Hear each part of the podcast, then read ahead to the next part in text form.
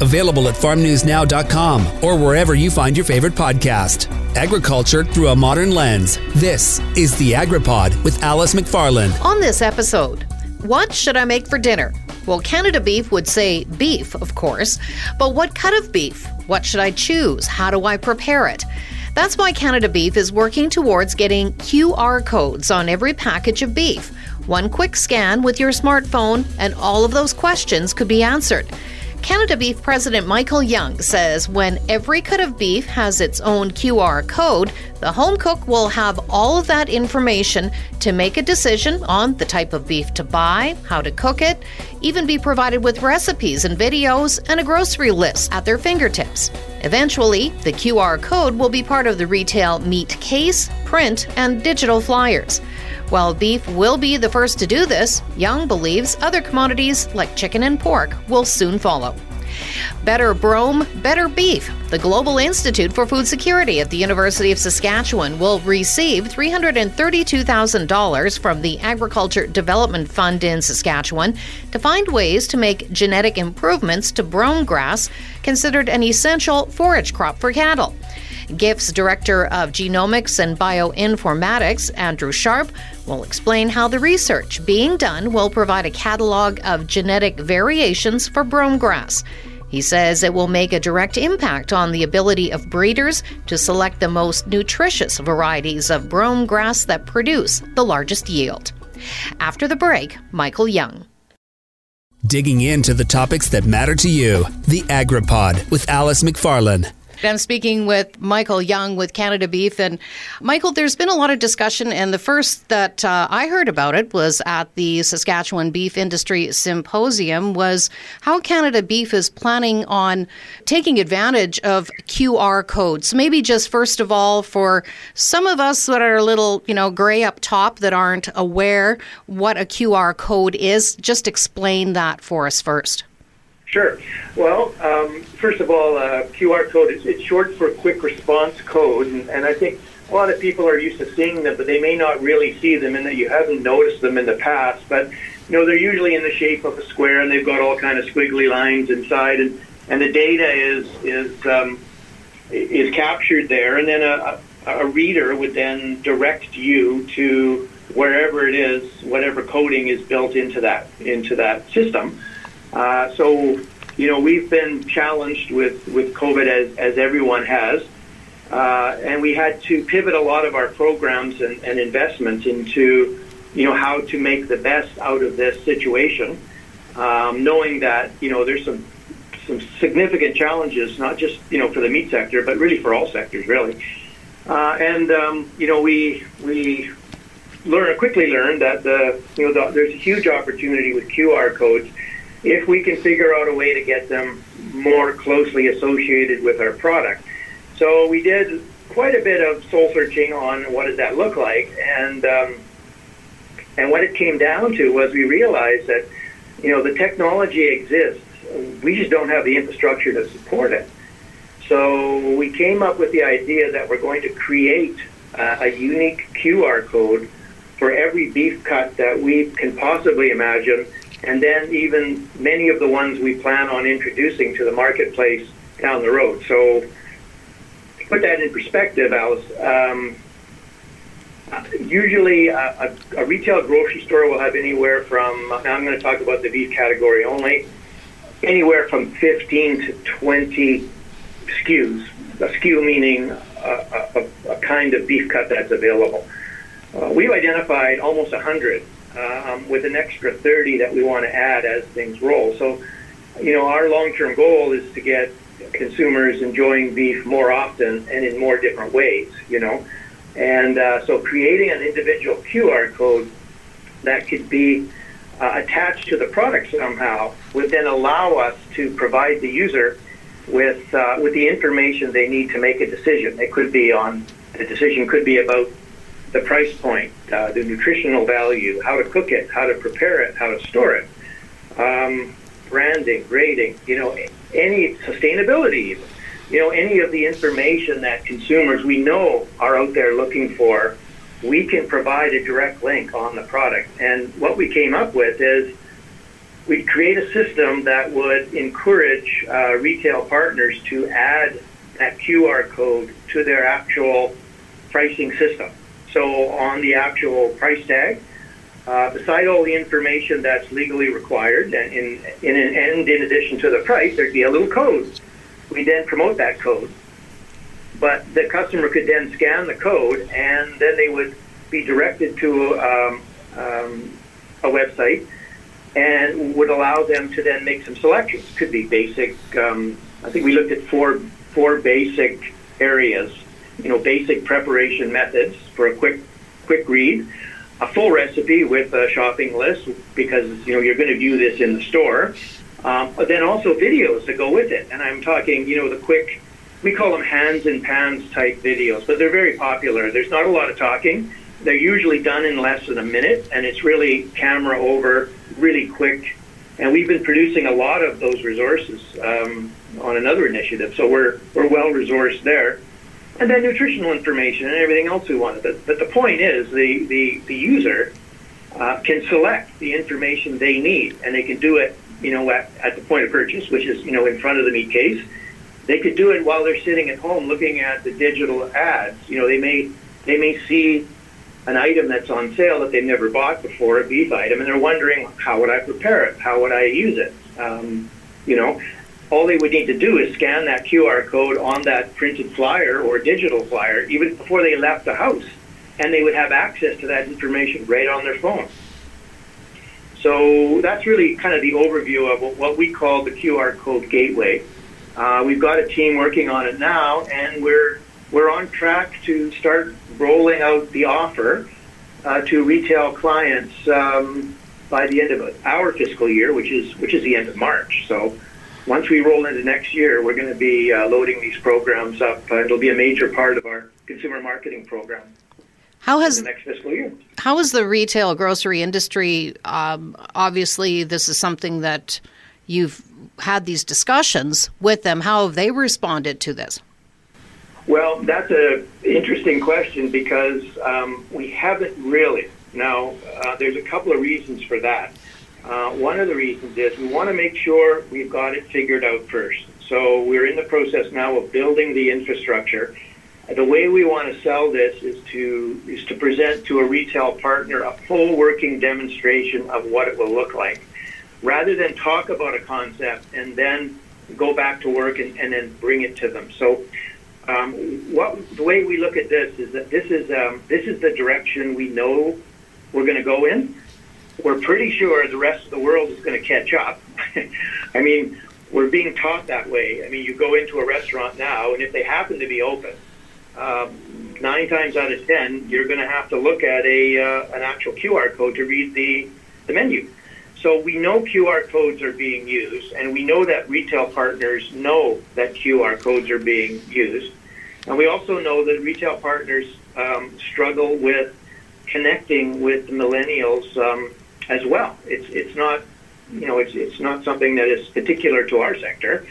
Uh, all traditional business looks at ways of attracting their attention, keeping their attention, and, and giving them the information they need to make you know make a decision. Uh, you know, and for us, as I said, we want them to have all the information they need uh, to choose our product uh, more often and and to expand the variety of, of, of our products that can be offered.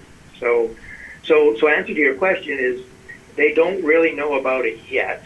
Um, we're going to be making a series of presentations to them um, in March, and then we'll uh, we'll work with the uh, the clients that want to move ahead. Some of them have the technology to add QR codes to their pricing systems.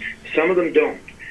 So um, we've also uh, developed a series of sort of levels of commitment to this strategy. So let's say you're a retail partner, you're a regional retailer, but you don't really have the ability to add a QR code to their pricing system.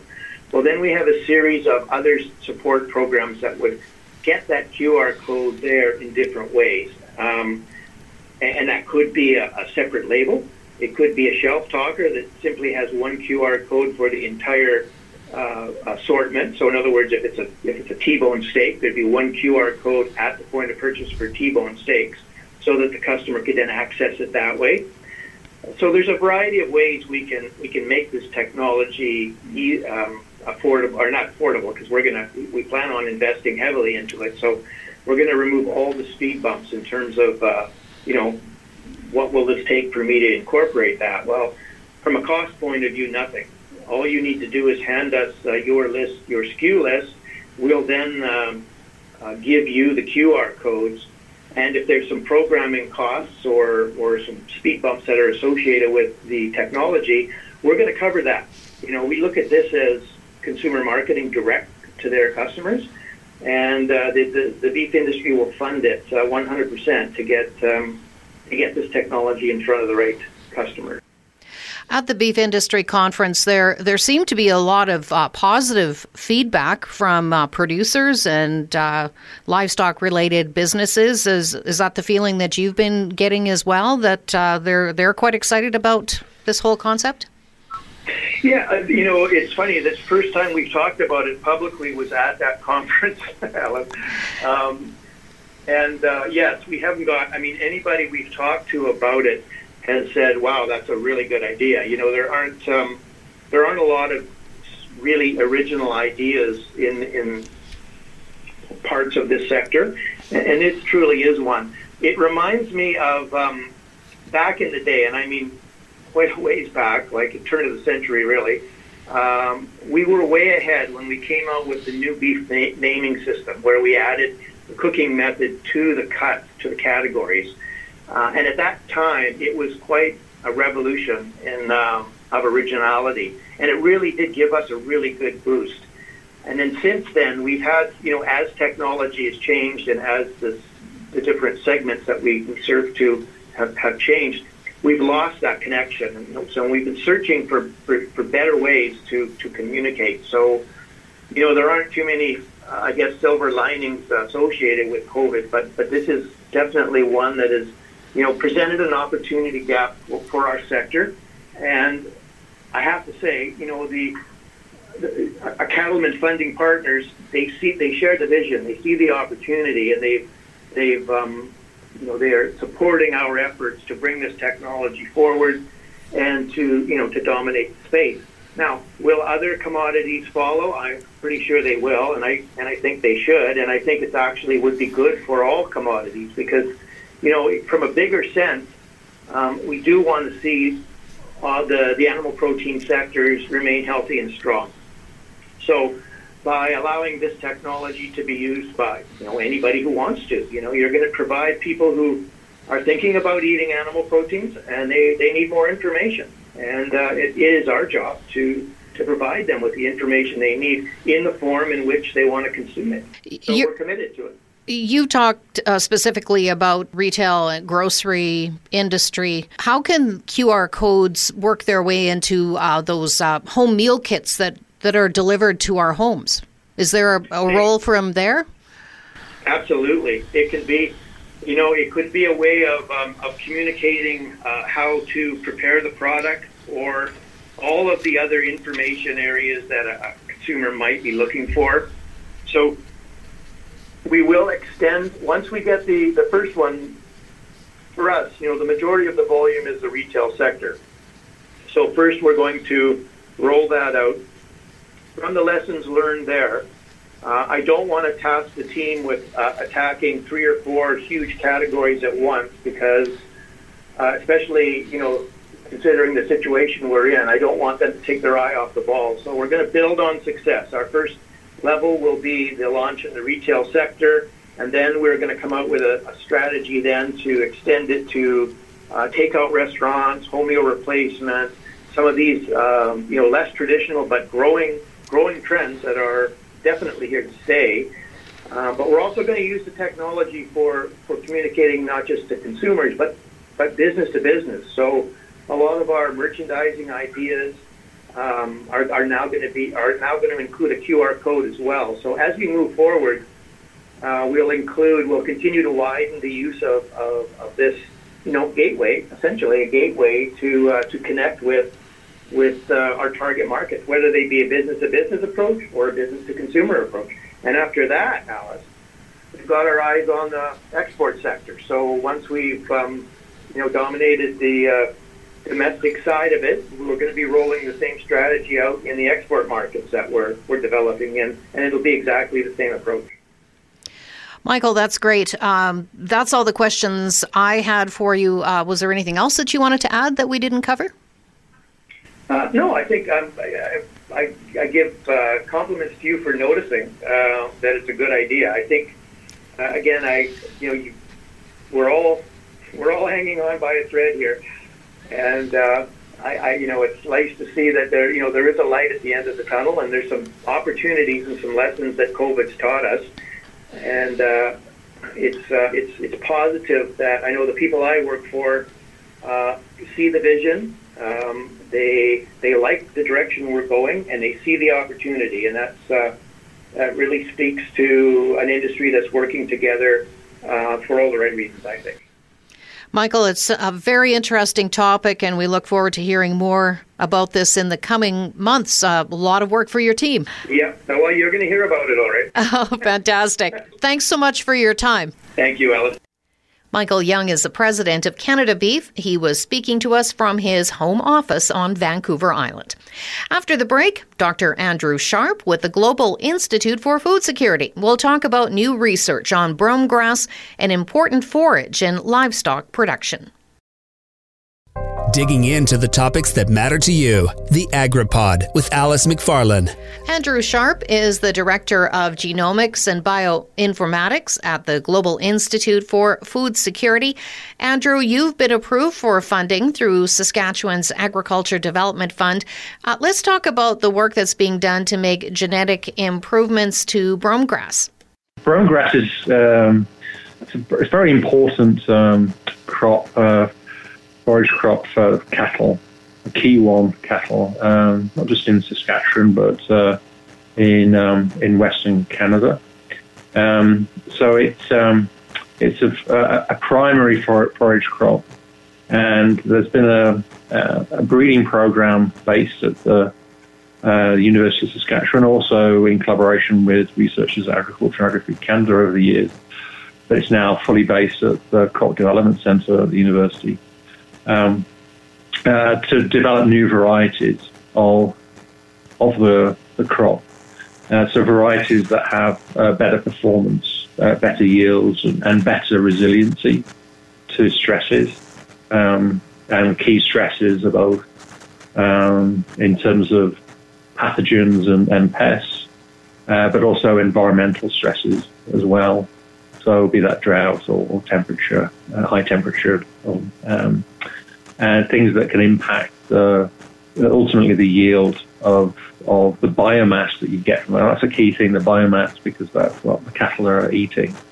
So if that can be maximized, then you're maximizing uh, the the volume, the amount of biomass you, uh, farmers are getting off uh, their land per acre. So it um, um, it, it, enables the essentially the, the crop to go further, I guess, in terms of uh, a viable uh, food uh, forage for the for the the cattle that they're supporting. And what we're planning on doing in the project and what we've got funding for is to uh, enable, better enable the, the, breeding efforts that are ongoing at the, at the breeding program in the Crop Development Centre. And I can elaborate a little bit more on, on the on what we're planning on doing, if that's of interest. Yeah, absolutely. Yeah, so um, basically, at the current time, um, we're at a juncture where the technology to um, identify uh, genetic and, and genomic um, uh, variation in almost any crop is is realizable at a reasonable cost uh, because the technology has reached the point now where we can get a, lot of sequence data uh, quite efficiently and quite cheaply. Um, so I guess well over 20 years ago now, it, the human genome was, was, sequenced, and then shortly after that, the first plant genome. But it's only in very, in very recent years that we've been able to sequence things like the wheat genome. Uh, in fact, there was a, a, a publication last summer on the on the, uh, the sequence of 10 wheat genomes. Well, that was only achievable because of these changes and improvements to the sequencing technologies. So what we're planning on doing is applying these new technologies to, to grass.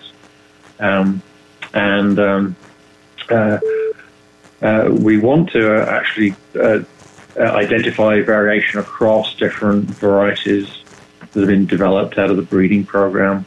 Uh, also, other other material that's currently not in the breeding program but has new variation. We want to get that characterized, and ultimately, what we want to do is is have essentially um, markers that are closely associated with uh, factors, genes that are uh, provide um, uh, improvements to traits uh, available, so that we can use the markers for essentially being better able to select uh, new lines in the breeding program uh, quickly and efficiently. So you end up overall you save effort. Um, so materials in the breeding program. You also save time in the breeding program. So uh, you, you speed up the rate at which you're generating new new varieties um, in the breeding program. And so we're working uh, closely with Dr. Bill Biligetu, who's the uh, forage breeder at the University of the Crop Development Center uh, in this project. So we're actually characterizing all of his, his germplasm. Um, and um, uh, yeah, we'll actually be actively sequencing the genome um, or genomes for, for, for brome grass. There's actually multiple um, types of brome grass, uh, which have different characteristics, which are sort of more optimal particular environmental microenvironments around uh, the, the prairies. Um, and so there's these multiple types, and we'll be sequencing the genomes uh, of them. And um, one of the interesting things about uh, these genomes is that they are they're large. They're similar to wheat. Most grasses have very large genomes, so about five times. Uh, wheat is about five times the size of the human genome. But brome grass is even larger um, because there's actually multiple copies of the genome of, of very similar genomes together. So this is actually the added complexity that we have with the, the genomes. As well as being very big, they're really quite complex. But uh, we're at the point now where these sequencing technologies can resolve all that.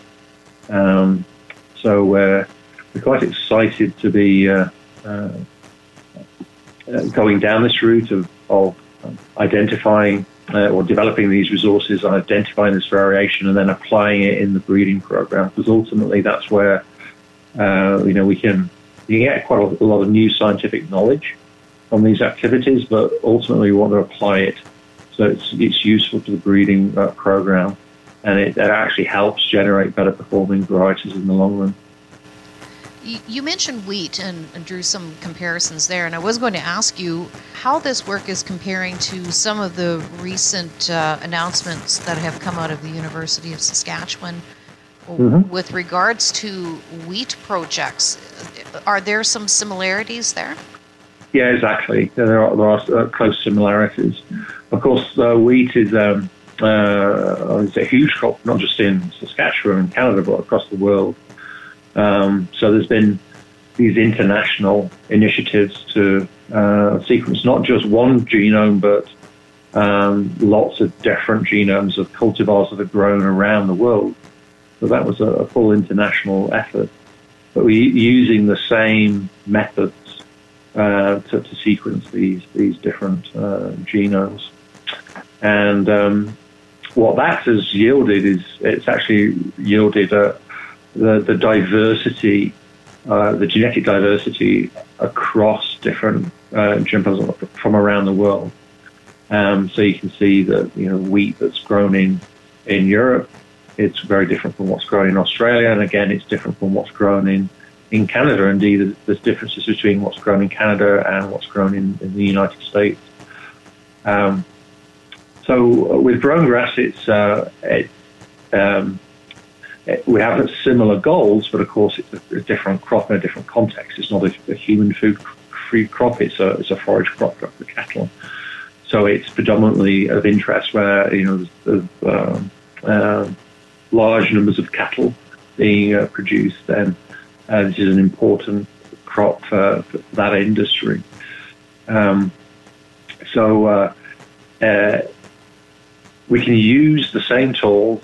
All, all, the technologies we're using, it, I guess, they're essentially agnostic. Uh, we can use them on any any uh, any species that has DNA, really, whether it's plants or animal or, or, or fungal, for example. We we can um, sequence anything uh, with these tools. Um, uh, it's just the challenge has been with these larger, more complex genomes of, of actually uh, getting to the point where we're getting this really good characterization of genomes. So that was achieved in, in wheat, and, and we're just using these same principles now for these uh, other crops.